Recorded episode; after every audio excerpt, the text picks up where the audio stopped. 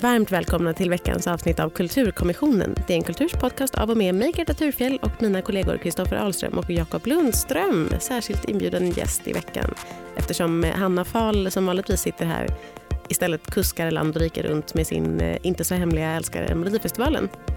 Hon vill inte vara här med sina gamla gemåler, Kristoffer. Nej, tråkigt att höra att man är bortvald. Hej och välkommen istället Jakob. Tackar. Filmkritiker och eh, vikarie just nu lite grann för mig på kulturredaktionen. Precis, kul Ja. vara här och dubbel-Greta i det här avsnittet. Ja, det är väldigt trevligt att ha två Greta i det här avsnittet. Där vi ska prata om den bioaktuella filmatiseringen av Anjara. Kristoffer, vad skulle du vilja ha sagt i dagens avsnitt? Ja, jag vill ifrågasätta varför vi ens måste prata om den här filmen eller utsätta oss för den eller om den ska få finnas. Okej Jakob, vad ska du toppa det här med? Jag tänkte förklara varför Aniara inte har blivit en amerikansk film. Intressant. På mig faller det som vanligt att höja ett varningens finger för spoilers. Eh, se filmen först om ni är känsliga för sådana eller ja, ni kan ju lyssna på podden istället för att se filmen helt enkelt.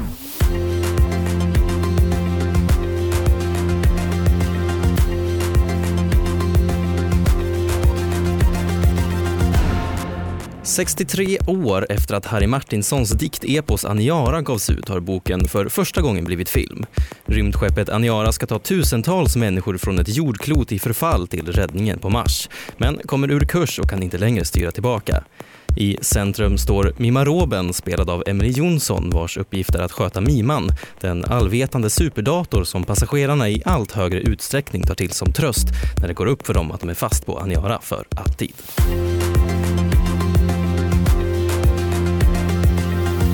Jag skulle bara vilja dra igång med lite riktigt jävla dålig stämning från första minuten här. Åh nej. Ja, men jag måste bara få ur med det här för att jag har mått så dåligt efter att ha sett den här filmen och den här eh, känslan har nu växt till en ilska. Det är liksom nästa steg på sorgskalan kan man säga. Jaha. Så jag måste få, få ventilera här. Men du pratar så mycket liksom, åh det är så vältajmat att den här filmen kommer nu för att det handlar liksom om en, ja, men jord som är utarmad och, och skadad och inte beboelig längre och det passar så bra i våra tider med klimat, eh, ja, klimatförändringar och så.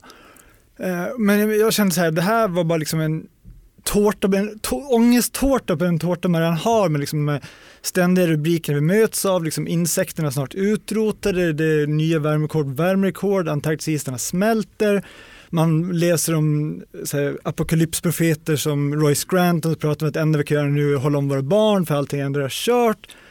Och då kände jag så här, behöver man då verkligen en film som bara säger att hopp är fåfängt och meningslöst och vi är på väg mot döden, allt vi kan lära oss, eller allt vi kan göra är bara lära oss att hantera det obestridliga faktumet att snart är liksom allting över. Och jag kände bara liksom en ja, otrolig uppgivenhet och eh, en känsla av att så här, ja, jag, jag menar inte så att all kultur måste vara uppbygglig, liksom. jag är inte så här, Eller? inte inte konstfanboy nu. Precis. Det, men det var bara någonting med att säga, jag behövde verkligen inte det här för att jag möter det så mycket. Och jag upptäcker också hos mig själv, man pratar sen om att i Storbritannien med Brexit och USA med Trump så har det skapats en skiljelinje, att man ser upp kontakten med gamla vänner, familjer splittras. Så har jag mer och mer börjat känna inför miljön, jag har som kompis som skryter om sina eurobonuspoäng, jag har blivit inbjuden till olika köttälskargrupper på Facebook och jag kände bara att mitt tålamod börjar tryta så får man den här jävla grejen i knät. Och jag försöker tänka så här, jag försöker ta till mina försvarsmekanismer, men Harry Martinsson kanske var en glad prick, jag kanske bara var en sätt att ventilera ångest. Bara, nej, för Harry Martinsson gick harakiri med sax på psyket och allting blir bara värre och värre ju mer jag tänkt på det här. Och det var bara det jag ville säga. Har det att göra med, tror du, att eh, du såg den i februari? Februari var liksom bara ytterligare ett lager på den här tårtan. Ja, kanske det. Kanske. Jag gick ut Jag menar- från bion i totalt mörker, samma mörker man levt inne i biosalongen. Och folk som sitter och mässar, ge oss ljuset. Lite så kände jag Jag också. Jag, tror var redo att gå med i en kult. en sexkult. Vaginakulten. Jag skulle vilja fråga då eh, er och även dig Jakob. Hej Jakob. Om, Jag är eh, tagen av den här ranten nu. Ja, ja, det är vi alla. Det är vi alla. Jag vet inte hur vi ska komma tillbaka från det här. Men eh, jag skulle vilja fråga om er eh, relation till Harry Martinsons diktepos Anjara. Hur, har ni läst den? När läste ni den? Ja, så jag har inte öppnat den sen, vad ska man säga då? Jag kommer inte ihåg, jag måste varit på högstadiet Mm. då den liksom blev framlagd framför en som en klassiker som ju sådana här böcker tenderar att Ja, visst. göras. Eh, Men sen dess har jag inte bläddrat. Jag vet inte om den gav mer smak då när jag läste den eller om jag var redo för den. Jag kommer inte ihåg att jag fick här ångestanfall av den men eh, Jag tror fan inte att det är många högstadieelever som är redo för att göra. nej men också, också lite grann att Den är inte helt lättillgänglig. Om man är, Nej, och då var 12, det så. 90-talet och det var ju liksom efter, nu ska vi tänka här, för att den är ju så kärnvapenhots Ja. förknippad och har den, eh, så det, det kanske passar bättre nu med eh, tajmingen som precis Kristoffer vi var över kärnvapen. Då. Ja, det var så härliga glada tider, historiens slut hade, hade kommit och så på Mm. 90-talet. Så det var så här, ah, En hel generation som- av glada prickar. Liksom. Mm, precis, de enda som grät var de, ja, när Berlinmuren föll var de enda som var sorgsna på den tiden. Nej, men för min del var det här liksom en av de här böckerna, och jag upptäckte den väl, eller upptäckte, men jag fick den väl presenterad för mig ungefär samma gång i livet också, liksom tidiga tonåren. Um, eller kanske ännu tidigare, kanske precis i, på tröskeln till puberteten och det var verkligen så här när man precis har lämnat den trygga barndomen och ska liksom möta livets allvar så kom den här boken och bara gav mig sån, min, kanske min första existentiella ångest tror jag. In, den här liksom tröstlösa resan mot slutet som bara pågår. Och jag kommer också ihåg eh, det var någon, någon nyårsafton, min mamma var lite påstruken och började prata om Nostradamus, att snart går jorden under för att han haft rätt i det här och rätt i det här och det var liksom samma känsla jag fick tillbaka igen. Så att allt det här var förknippat med liksom, ja, insikten om allting slut. För mig. Jag förstår. Jag, förstår. Mm, jag tror också att jag, jag, tror jag läste den kanske eh, på gymnasiet men jag tror inte att jag kan ha varit särskilt uppmärksam för jag läste om den nu i veckan och, och mindes väldigt lite. Annars har min relation till Aniara inte handlat så mycket om, om Harry Martinsons bok utan om en eh, musikal som sattes upp av Aniara 2012 med musik av eh, Andreas Klerup och eh, Helene Sjöholm i en eh, bärande roll kan man säga i musikalen. Det ska också sägas så då att Andreas Klerup har berättat i intervjuer, jag tror med Fredrik Strage faktiskt, om när han gjorde musiken till, till den här musikalen eh, och fick sån ångest att han fick ligga liksom i fosterställning Mm. och ja, tänkte självmordstankar. Så jag är ju inte ensam om, om de här känslorna som den här dikten framkallar. Nej, nej, nej, verkligen inte. Men jag eh, har lyssnat extremt mycket på den här skivan. Jag, har inte, jag såg inte musikalen för 2012 var inte jag så gammal. Men, men eh, jag har lyssnat jätte, jättemycket på musiken. Så det är liksom det. Jag, det jag tänkte mer när jag läste om den nu att, att eh, jag hörde väldigt mycket av det här i sång. Vilket, jag vet inte, det kanske bidrog till min läsning på något sätt att jag inte kände samma fosterställningspanik. Nej, En, Så. en sak som jag tyckte var rolig, jag ville veta så här hur man reagerar på den när den kom. Mm. För att den, i originalet säger att jorden är strålningsskadad, liksom kärnvapenkriget som Mm. Jakob är inne på. Så du läste eh, Bo Strömstedt, alltså då Expressens chefredaktör och även pappa till Niklas Strömstedt, recenserade den här 56 Expressen. Och det, det han är mest, eh, hans, den punkten han står mest på är vilken otrolig bestseller det här kommer bli trots att den kostar 18,50 inbunden. Men varför, får jag fråga, har du inte läst eh, eh, DNs återpublicerade recension? Olof Lagercrantz skrev den, om den nämligen 1956 och tog också upp att den kostade 18,50. eller om det bara stod var i bild... att det var dyrt med bara, eller nej, 18,50. jag tror kanske bara att det stod i bildtexten att den kostade 18,50. Mm. Det var väldigt gulligt i alla fall. Men eh, eh, den finns på dn.se att läsa för dig och eh, för andra som är intresserade. Varför tror ni att Aniara aldrig har blivit film förut? Det är ändå ett antal tiotal år. Nu kan jag inte minnas den exakta siffran hur många år det är. 63 år tror jag att det är sedan den, sedan den gavs ut. Ja, men det- hur det hur kan- kommer det sig? Den har blivit allt annat. Den har blivit opera, den har blivit musikal, den har blivit ballett, teater, serieroman. Det finns många tolkningar av den. Men film känns ju ändå som det som en bok oftast blir. Så. Om man tänker att det är en svensk bok förvisso av en nobelpristagare och liksom är internationell renommé sådär, men i- så kanske det inte är den självklara filmen att filmatisera. Verkligen inte i Sverige som inte har någon lång historia av eh, rymdfilmer. Det är inte den främsta svenska genren direkt. Vi, vi, vi har de här eh, som jag vet att Kristoffer gillar, de här Bert Karlsson. Det, det finns ju en, en rolig, förlåt jag det finns en rolig parallell eftersom delar av den här Aniara då är inspelad i Mall of Scandinavia, stora köpcentret i Solna. Så har vi en stolt tradition av eh, science fiction-filmen eh, Gröna gubbar från yttre rymden spelas in på Sara Skom, Skara Sommarland, Bert Mm. Karlssons nöjesimperium. Ja, men precis. Rymdinvasion i Lappland. Eller Mm. så där. Det är väl liksom den typen av titlar som vi, eh, svensk filmindustri har, har Mm. stoltserat med. Så det är liksom inte den här, Tillbaka till Vintergatan tänker jag på som 90-talist. ja, just det, Kenny Starfighter har vi också. Mm. Så det, men det är inte den här riktiga, vad ska vi säga, de här tunga eh, filosofiska rymdfilmerna. Tarkovsky-filmen Nej, men saknas. precis. eh, Så den, den traditionen har väl inte funnits riktigt. Nej, men också att eh, Sverige har alltid varit, i alla fall svensk film har varit extremt upptagen med liksom socialrealismen och liksom skildra folkhemmet framförallt och gråa DDR-Sverige och vardagen för människor. Det är väl ganska långt ifrån det här som också är en ganska fragmentarisk dikt som liksom, ja, kommer in från olika ingångar och så. Det är ganska svårt att gestalta. Vi har hamnat ur kurs och kan inte vända tillbaka.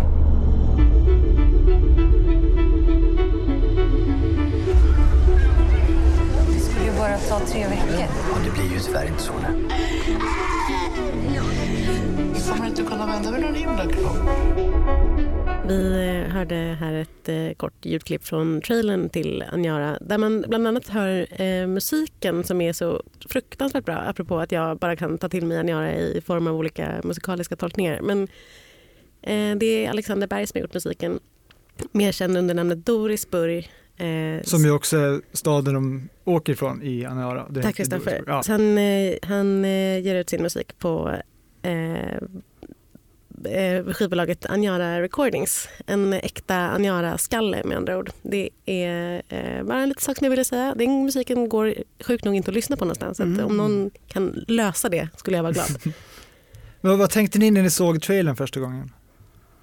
Alltså jag var nog mm, mest spänd. Jag visste ju att det var ett relativt sett, om man tänker rymdfilms-epos, och eh, att det var relativt sett låg budget. Så man, är lite nyfiken kanske av någon slags eh, svensk noja över nej, det får inte bli cringe på specialeffekter eller på rymdbilder. Alltså någon typ av kanske mer så här barnslig eh, mm, eh, inställning till att det ska se riktigt ut på något sätt. Men jag tyckte att jag fick nog ganska bra sug Mm, jag fick jättebra sug också. Alltså jag såg jättemycket fram emot att se den och, och var därför också sådär som man alltid är när man, man vet att man har gått och laddat upp sig för mycket på något sätt så tänkte jag den kommer nog inte vara så bra.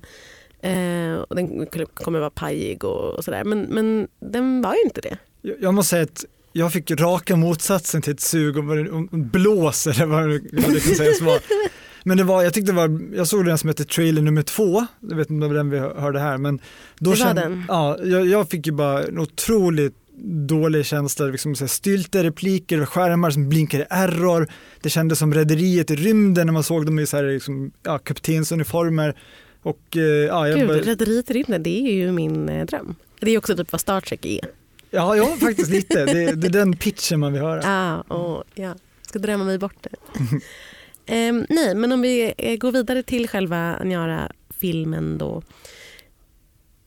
Vad tyckte ni? Vad, hur, vad har ni för tankar? Jag tänkte mycket på liksom det här med så här hur man ska eh, gestalta karaktärerna i filmen som ju är väldigt... Ja, all, allting är ju liksom berättat ur Mima Robens perspektiv i, i dikten och eh, inte allting men det mesta. Hur, hur fångade de karaktärerna? Får man någon relation till dem? Och, och är det syftet att man ska få det tror ni? Det jag tyckte var, var intressant är just här hur man ska behandla de här extremt vad ska man säga, svulstiga diktraderna, försöker liksom dialog av det och det har de ju löst genom att bara försöka göra så naturalistiskt som möjligt, vilket jag vet att vissa personer har haft stora problem med det här att eh, man har liksom det här väldigt, ja, eposet och ska man ta sig an det och så är det folk som säger ja jag vet du såg oss där men det var bara en grej, det var ingenting mellan oss, att det liksom blir det här såpopera av det. Eh, men jag tyckte den var Att ganska det ska bra. vara så språk för nästan 20-talet. Ja, precis. Eh, Och att det liksom verkligen tar bort det högstämda och liksom gå in på någonting vardagligt. Men jag tyckte att det var ganska befriande faktiskt. Att man inte försökte behålla, det kom ju in eh, monologer och liksom rader som är ur, ur dikten men de känns ändå som att de vävs in på ett bra sätt. Så att jag tycker det funkar bra med det här eh, vardagliga sättet att prata. Mm. Det är väl den kontrasten som finns i liksom rent estetiskt också, eller hur de har gått tillväga när de har gjort den här filmen. Du, du nämnde ju förut Kristoffer Mall of Scandinavia såklart, som är en inspelningsplats som man känner igen. Och det, apropå Rederiet så får man ju, det är ju en, en just vardaglig Finlandsfärja känsla som man får som jag kan tänka mig som ger ett sånt eh, ja, men just det här naturalistiska ingången om hur man kan ändå föreställa sig att det kanske skulle vara då om man ska åka iväg Mm, på en sån mm. här rymdfärd och lämna jorden. Att det, det, så här dåliga infotainmentfilmer som sänds ombord. ja, Mm. Ja, eh, det var också en grej som fick mig att må dåligt av filmen var att dikten har ju ändå en estetisk skönhet. Den är väldigt vacker, det finns liksom en själslig dimension som bara helt försvinner när det blir gråa, glåmiga, ja, med långa korridorerna med heltäckningsmattor och liksom det, det gör ju verkligen att det, det finns inte det här Fast det tycker jag finns jättemycket i dikten också. Den, är ju liksom väldigt, den ligger ju väldigt nära skeppet Anjara på något sätt. Jag tycker att Jo men allting är så har- vackert beskrivet, det finns inget visuellt vackert i den här. Det, finns Det liksom- gör det ju. Nej, det Det tycker jag gör inte. ju. Nej, det finns ingen poetisk Men skönhet i vadå, den här gillar filmen. du, inte, sci- men gillar du inte science fiction? Det är klart jag gillar en science fråga. fiction. För man, mm, det är väl det man tycker är vackert med science fiction. Man tycker om det där. Man tycker om de där långa korridorerna och, och deras kläder. Jo men Och, kontrasten till hur det var liksom skildrat i dikten gjorde att, för temat är så jävla deppigt som det är så det blir liksom det här bara, ja, det läggs på ett lager av uppgivenhet känner jag när jag ser den här. Mm. Nej, jag tror inte jag håller med dig där. Men, eh, men eh, jag skulle vilja att vi pratade lite grann om, om huvudpersonen Emily Jonsson, äh, eh, heter skådespelaren, Mima Roben. Hur, hur, hur funkar hon tycker ni som liksom bärare av filmen? Hon är, ju- hon är ju inte filmskådespelare sedan tidigare. Men om, om vi ska prata om själva skådisprestationen tyckte hon var jättebra, hon var verkligen filmens behållning. Tyckte jag, hennes gestaltning av liksom det här eh, att, ja, att ändå försöka behålla någon optimism trots att man vet med sig att man står liksom inför totala domedagen. Och sen när det ändå brister för henne så tycker jag den ångesten var verkligen påtaglig och liksom bra gestaltad och levererad och man kände med det. Och de andra karaktärerna då, Jakob? Ehm, ja precis. Isagell. Ja, men hon var väl bra också. Ehm, jag vet inte, jag- skådespeleriet, jag tycker det skulle vara, det var nog ganska basic svenskt skådespeleri. På det, sättet. det, var, ju- det var ju den här vardagliga replikerna och, där, och den kontrasten uppskattar jag i och för sig. Då, men, men jag håller nog med om att eh, Mim- Mima Roben var den som Mm. skötte sig bäst. Mm. Jag tyckte att det var eh, roligt med han som spelar eh, Chifone, kaptenen. Att han, eh, först tänkte jag att han eh, spelade så styltigt men sen så kom jag på att, att eh, det är ju precis så där som en så här, eh, samtida chef, liksom, den sortens chef är. Som inte har koll på läget. Ja, precis. riktigt. Att han är så här, jag försöker bara liksom hålla huvudet över vattnet. Jag, så här, jag, har liksom, jag har ingen karisma. Jag är, så här, inte, jag är inte gjord för den här, så här ledarrollen och nu har jag bara fått den så här, eh, slängd på mig. Det var aldrig meningen att jag skulle ha kontakt med någon. Jag kan inte ta det här ansvaret. Jag är bara så en kille som vill vara på gymmet och styra mitt skepp. Typ. Mm. Och sen så går allt åt helvete och så måste han liksom ta sig an någonting mer. Jag tyckte nog att det var Ja, men det var, eh, vet inte om det var medvetet men det var i alla fall roligt eh, fångat. Och det är också så här om man pratar om de andra passagerarna ombord så är det nästan uteslutande statister som går och muttrar och de flesta är ganska gamla. Det, är liksom, ja, det känns också verkligt på något sätt. Men den enda saken som gjorde mig glad med den här filmen var att när jag satt kvar då i salongen och eftertexterna började rulla, man liksom sitter med ja, existentiella panikångestpåslaget så, så väldigt tidigt i rolllistan så dök det upp trött rymdkadett. Så man, och det tyckte jag ändå var talande. Så man har bara ett väldigt få antal huvudroller, eller viktiga biroller och sen ganska snabbt ska man in på trött rymdkadett och det är, liksom det, det är ett begränsat persongalleri. ja. Mm. Jag ska ge dig en sak till som, eh, som kommer göra dig glad på den här filmen. Um, Mima Roben inleder ju nämligen så småningom en relation med, med Isagell. En av, Ja, nu blir jag glad. en av eh, piloterna.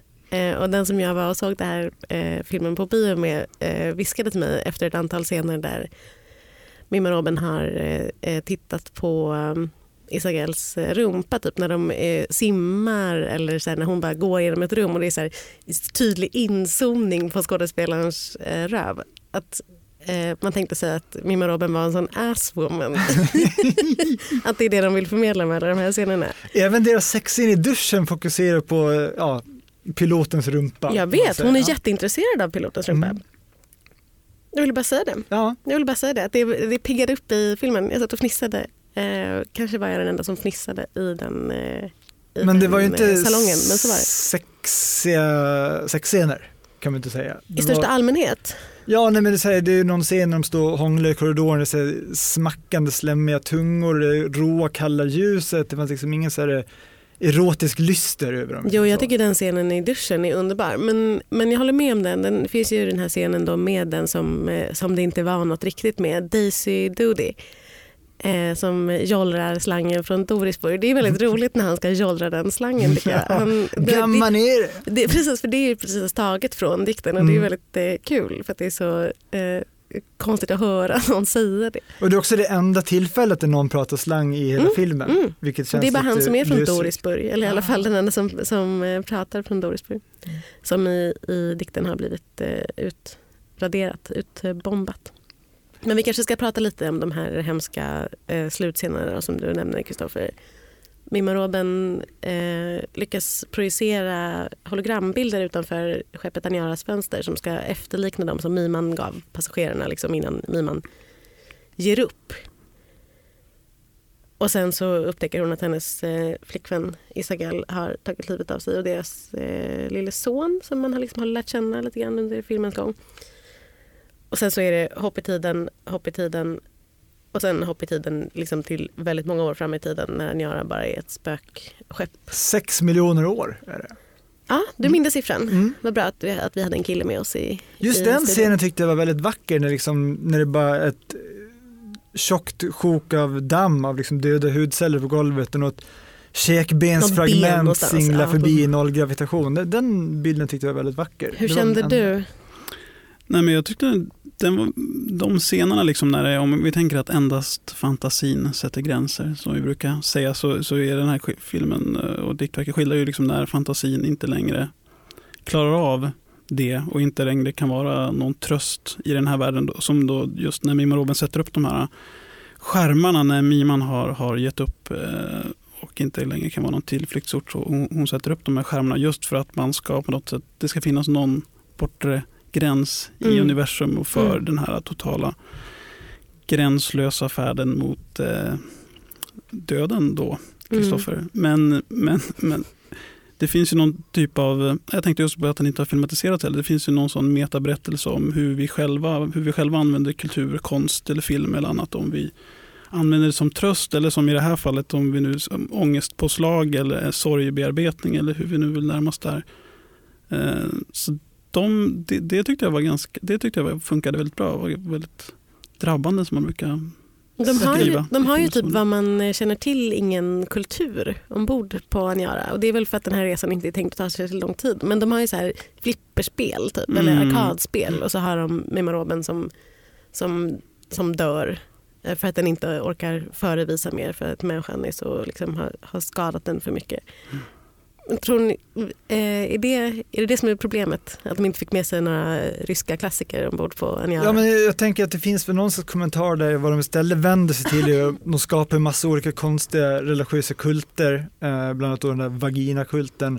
Mm. Eh, en sekt som Det är ju väldigt speciella sex, sexscener. Då. Ja, och- Framförallt, jag tänker på den, gud, jag kommer aldrig kunna skaka av med den här bilden när, när det träder in en man i lokalen. med halvslak. Men liksom, könet liksom vibrerar. Mm. Ah, det, är så, ah, det är så grovt. Det är så eh, sällan man har sett något så grovt på, Det- i en svensk film. En sak som jag saknar från, från eh, Diktepos där är ju när han skriver om kittlarsekten. De går, man hör deras vet. fniss i korridoren. Jag tänkte också på det. jag hade det hade älskat att verkligen myst till det. Verkligen, verkligen. skrattterapi på Men, men, eh, men om man ska prata om den orgiscenen så var det också så här, eh, var det inte lite eh, porrperspektivet? Det var, det var liksom manlig penetration av kvinna, det var Men man såg ju lesbiska- ingen- lesbiska ormgropar men det var inget man on man action. Det känns väldigt så här porrkonservativt. Tycker du? Jag tycker ju man såg ju ingen penetration. Man såg ju liksom ett huvud som vaggade av och an medan Man såg skedde. ju hans halvstyva i närbild.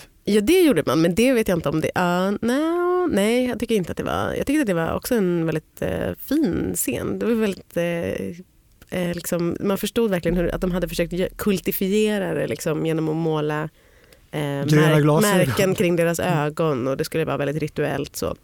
Och så var det bara att de typ, vi måste knulla för att ha någonting att göra. Typ. de kunde ha kittlat varandra och fnissat tycker jag. Mm, Det hade varit mysigare för Mm, dig. ja. Barn, I barnklippningen så gör de det.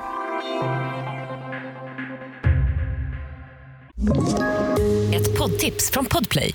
I podden Något Kaiko garanterar östgötarna Brutti och jag, Davva, dig en stor dos skratt.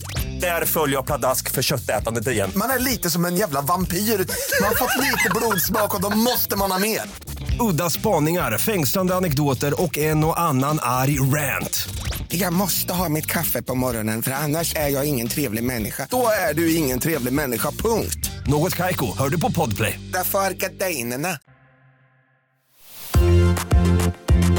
Om vi ska tala om hur eh, de här, hur regissörerna, manusförfattarna Hugo Lilja och Pella Kågerman, säger jag rätt? Yes. Ja, har eh, liksom gjort, de har ju, det är ju omöjligt att komma ifrån på något sätt. De har pratat om det här i intervjuer också, att man gör filmen i sin tid. Den kommer att präglas av den tid som den är gjord i.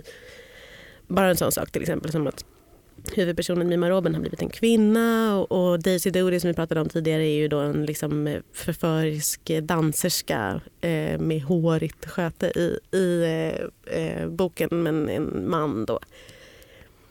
Och visst är det så att de säger konsekvent en istället för man på det där sättet som är ganska eh, trött att eh, kritisera men som ju fortfarande stör. Tänkte ni på det? Nej, det missar jag tror jag. Jag tror att de gör det. Jag tror att de gör det. Vad, vad, vad tyckte ni om den liksom som, som skildring av så här samtidsmänniskan? Man tänker väl att det ska utspela sig i framtiden men, men, men de är ju ändå väldigt präglade av så här eh, 2000, nästan 20-talet. Mm, jag vet inte om, man, om, man, om det är för att man själv, eller jag själv, en själv, är medveten om att den utspelar sig i Mall of Scandinavia. Det är ju liksom en, man skulle kunna säga övertydlig inramning om att vi åker liksom i en så konsumtionspalats på väg mot, Mm. från och mot vår egen undergång. Och som man då brukar säga, mitt, mitt eget favoritord, sarkofag. Att Det är det ordet som ofta används om visst. den här filmen. Den visades i en kista också vet jag, på Göteborgs filmfestival där den hade Ja, det tyckte jag lät underbart. Jag att man gillar liksom så. kliva in i jag tyckte den det, jag skulle säga alla filmer så. Den sista. med en liksom en Men det, det är också den ångesten som jag, som jag känner. Jag har ju vissa så här, eh, ja, irrationella fobier och en av dem är det här att bli levande begravd och bara ligga stilla och vänta in sin egen död och därför tycker jag att det är rätt bra liknelse just att bara nu ska vi visa den här filmen hur du ligger i en jävla kista. Känn på det här du. Ja, det finns, kommer du ihåg den filmen med eh, Ryan Reynolds som ligger i en kista hela filmen? Den, den Ja, det var ett CSI-avsnitt som Quentin Tarantino spelade in också. Det, Mm. ja, och även Kill Bill använder, återanvänder det greppet sen. Det är verkligen, fan. En hel eh, Mac Miller musikvideo utspelar sig också in på Ja. kista som han till slut slår sig ur. Men det tycker jag, ja, jag, jag är positivt inställd till tanken se film i kista. Men, men jag vill fortfarande att vi pratar mer om det här liksom samtidsbegrepp, eh, eller liksom så här, hur, man, hur man gör en film som speglar sin egen tid Mm. snarare än, och inte specifikt kanske då på klimatkatastrofs eh, liksom scenariot som man förstås tänker sig att det är.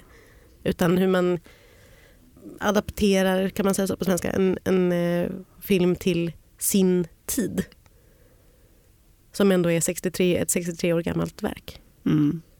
Ja, men vi var inne lite på det här att man har liksom låtit folk prata som folk pratar om man ska Mm. uttrycka det så. Mm. Um, sen kan man också tycka så här när man ser att de står i rulltrappan, okej det här är rulltrappan på Malmskandinavien ner från Filmstaden, känner igen det här. Precis. Så skulle man kunna tänka sig att det här kommer bryta illusionen att jag inte är ombord på det här rymdskeppet, men snarare tvärtom kändes det som att man verkligen så här, ja, förankrade sig att det här är en plats som skulle kunna vara här och nu och det skulle förmodligen se ut så här. Och det är ett smart sätt att lösa det budgetmässigt, att så här, ja, det är de här sterila liksom, korridorerna och så vidare. Men det som gör mig lite deprimerad är att Mall of Scandinavia är en underbar plats. Det är en av de bästa tänkte platserna vi att vi har. skulle säga det. Vid det här laget det, har vi sagt Mall of Scandinavia så många gånger att man skulle kunna tro att DN får betalt av Mall of Scandinavia. Men det får vi alltså inte. Vi bara Trist dyrkar. nog. Ja. Tyvärr får vi inte det. Vi älskar Mall of Scandinavia så himla mycket. Tyckte du att, det, att de har vanhelgat din underbara, ditt safe space, Ja, din, så, ditt så här, happy bara, bara en sån sak som när du går in juletid genom ingången till Mall of Scandinavia så finns där en doftinstallation så det doftar nybakt pepparkaka. Det är liksom, det finns Det är himmelriket, Ja, inte en exakt. kristallsarkofag. Nej, precis. Så det verkligen, det känns så. Sen fanns det vissa roliga scener som man ser det där barnet springer omkring och man bara, ah, det är korridoren till de underbara guldtoaletterna på of Scandinavia. Jag tänkte på, alltså, eh, apropå samtiden som också sipprar in liksom, på det sättet. Jag kände igen någon bild från den här uppmärksammade eh, incidenten eller händelsen där de här vakterna Just slår och knuffar och binder fast de här pojkarna i Mall of Mm, Scandinavia. mm, mm, Jag bara, men vänta, det är ju exakt den där ingången, det här klippet som har spridits på nätet. Ah, eh, känt spelat- från internet. Ja, men precis, att det, är den, ja, det blir en slags lager på lager, o, o, oavsiktlig men ofrånkomlig när man använder sådana verkliga miljöer och det finns andra upplevelser och bilder från samma plats. Men som ju både är liksom jättesmart för att det var en lågbudgetproduktion. De spelade in på en Finlandsfärja också. Mm. De spelade in på Stockholm Waterfront konsertlokalen och konferensbygget i Stockholm. Också en underbar byggnad för övrigt som jag tycker mycket om. Men, eh, nej men verkligen att det, att det också, det ger ett lager åtminstone till oss som känner igen eh, Ja. de här sortens eh, platser väldigt väl. Det är intressant att- hur pass man, mycket man känner till och tänker på det om man är icke-mosbesökare så att säga. Finns det någonting med liksom just här eh, och hade den blivit väldigt annorlunda om det hade varit en inte... Man skulle kunna tänka sig att liksom Hollywood gärna skulle vilja göra Aniara också. Hade den blivit väldigt annorlunda då? Präglas den väldigt mycket av så här det svenska De har ju berättat om det, tunga själen, det när de svenska pitchar den- svårmodet? när de pitchar den för Hollywood och eh, producenten, bara, ja, de till början så väldigt eh, entusiastiska, så, be, så säger han så här, men skulle inte en person åtminstone kunna överleva då? Så det liksom blir lite... I sex miljoner år? Ja, men ändå så här, det, det var ju något eh, inslag i Fråga Lund, nya säsongen, där de pratade om så här, eh, om vi lämnar jorden ett rymdskepp, eh, hur lång tid skulle det ta då i avlandet av generation på generation tills liksom, människan antagit en ny genetisk form? Mm. Och det var ju typ så här, det var inte sex miljoner år, men det var, det var kortare än så. så det var ändå intressant att se så här, hur skulle en människa som lever instängd i rymdskeppet utan tillgång till liksom naturligt dagsljus, hur skulle den personen bli Mm. rent fysiskt? Hur, hur, eh, säg förlåt. Ja, jag tycker den här slutdiskussionen är intressant. Det här nämnde exemplet med den här amerikanska producenten som ville göra om slutet. Och Martinsson hade väl skrivit också någon draft där han hade med en, en, en annan variant som han då valde att ta bort från det sista korrekturet. På, eh, just för att kanske varna för att vi inte kan undkomma verkligheten eller vi kan inte fly bara och allting kommer bli bra. Att vi måste fejsa våra problem och så vidare. Men sen eh, det här med hur vi ska närma oss. Då var det ju kärnvapenhotet och på det samtidigt som Aniara ungefär kommer liksom Star Trek, den här mer amerikanska, äventyrliga, optimistiska som Kristoffer föredrar liksom berättelsen om rymden. Efterfrågar. Precis. Efterfrågar, precis. Eh, Nu ska vi ut och upptäcka. ja, som, ju, precis. som ju den lite håglösa okarismatiska chefen också försöker få det till. Att så här, ja, eh, vi ska ut på ett eh, uppdrag nu som ingen, vi har aldrig varit så här långt ut i rymden förut. ett passagerare bara, upptäcktsresande bara- liksom. Ja, Ja. Att man, det finns någonting spännande att upptäcka. Men det är ingen som nappar på det.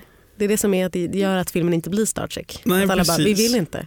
Precis, att den här, den, här, den här är mer i en tradition av rymdberättelse som är just mer eh, oj vad mörkt det är där te- ute. Och, Men vad tänkte ni då om den absoluta slutscenen då när de når Lyrans stjärnbild och helt plötsligt har de kommit till en planet som ser ut exakt som jorden som verkar vara liksom beboelig och ha samma atmosfäriska förutsättningar. Vad, hur tolkar ni det som ett, too little too late. ja lite så. Att, Sex miljoner, det var, det var, det var kunde de bara inte ha hållit ut i sex miljoner som klarar biffen? Innan vi slutar för dagen så har det blivit dags för detta. Jag har bett er att ta med er den bästa mening som ni har läst eller hört i veckan. Något ur en roman, något från Twitter eller vem vet, kanske från en skylt i mataffären. Nej, jag har faktiskt med mig någonting från min inkorg i mejlen som, som jag tycker passar väldigt bra till temat vi har pratat om idag, eh, nämligen poesi. Um, det, poesi kan ju uppstå på de mest oväntade platser och i mitt fall så var det då en person jag ska träffa på Facebook som jobbar med granskning av innehållet i, i flödena, vad som är lämpligt och inte och då fick jag liksom lite så här information inför den intervjun från eh, personalen där och då lyder det så här, och tänker nu att det är liksom lite radbrutet som en, som en härlig dikt. Det finns inte begränsningar för frågor ni kan ställa, men det kan finnas begränsningar för frågor som hon kan svara på. Det är vackert. Ja, det, är- det är en slags corporate bullshit-poesi som jag älskar. raka rör. Ja, Du har med en lite mer ekivok eh, mening, Jakob. Dessutom på norska, det är det som gör det så himla kittlande. Jag ska försöka prata norska. Tatt på sänga av lydporno.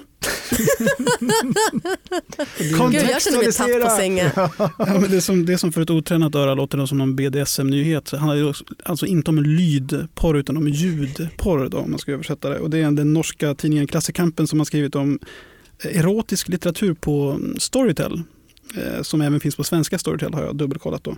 Och det här är såklart då uppenbarligen julafton för rubriksättare och mm. bildtextförfattare. Jag ska inte nämna några fler exempel här, det får man läsa själv om mm. man besöker den här artikeln. Mm, mm. Men det här är efter ett avslöjande inom citattecken om att Storytel har en massa erotisk litteratur där man blandar då å ena sidan 50 shades of Grey, den, äh, Grey en modern bestseller med Madame en klassiker. en klassiker, en modern klassiker med en gammal klassiker, Madame Bovary med då de här titlarna Daddy's Girl och He's in my behind. Så fick du det sagt, Jakob.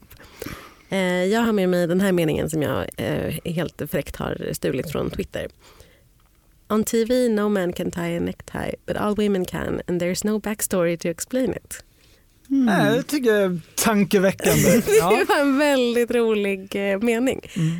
eftersom det händer i precis varenda tv-serie då förstås. Jag var med om det här häromveckan att jag skulle inte knyta en slips, för det kan jag i och för sig inte heller. Men eh, blev ombedd att knyta en fluga. Alltså så fruktansvärt svårt. Ja, det är ett riktigt Jag kan säga så här, uh, this woman kan absolut inte knyta en necktie. Och jag vet inte, jag kanske måste lära mig det. Ja, när, när jag jobbar på... Äkta kvinnor ska kunna knyta sin mans slips, det är det jag har lärt mig på TV. Ja, ja nej, men det, det är bra att det är viktigt att fostras. Ja, så att det är ingenting ja, ja. vi män behöver Jag kommer behöva kolla på en YouTube tutorial. Mm. Ja, Som istället... jag gör varje gång jag ska knyta slips för det sker så sällan så jag ja, glömmer det mellan varven. Det är också starkt av dig att göra det själv och inte bara be din kvinna. Men när jag jobbade på Herrtidningen Café så var det liksom det, det som skilde agnarna från vetet var de som hade färdigknutna flugor och de som kunde knyta dem själva. Mm. Så det är ultimata liksom, beviset för att man är en riktig man. Att man är alfa. Mm. Mm. Med det så tackar veckans kulturkommission för sig. Vi är ett samarbete mellan Bauer Media och Dagens Nyheter och vi heter Greta Thurfjell, Jakob Lundström och Kristoffer Ahlström. Tekniker var Oliver Bergman. Tack för oss. Tack. Tack.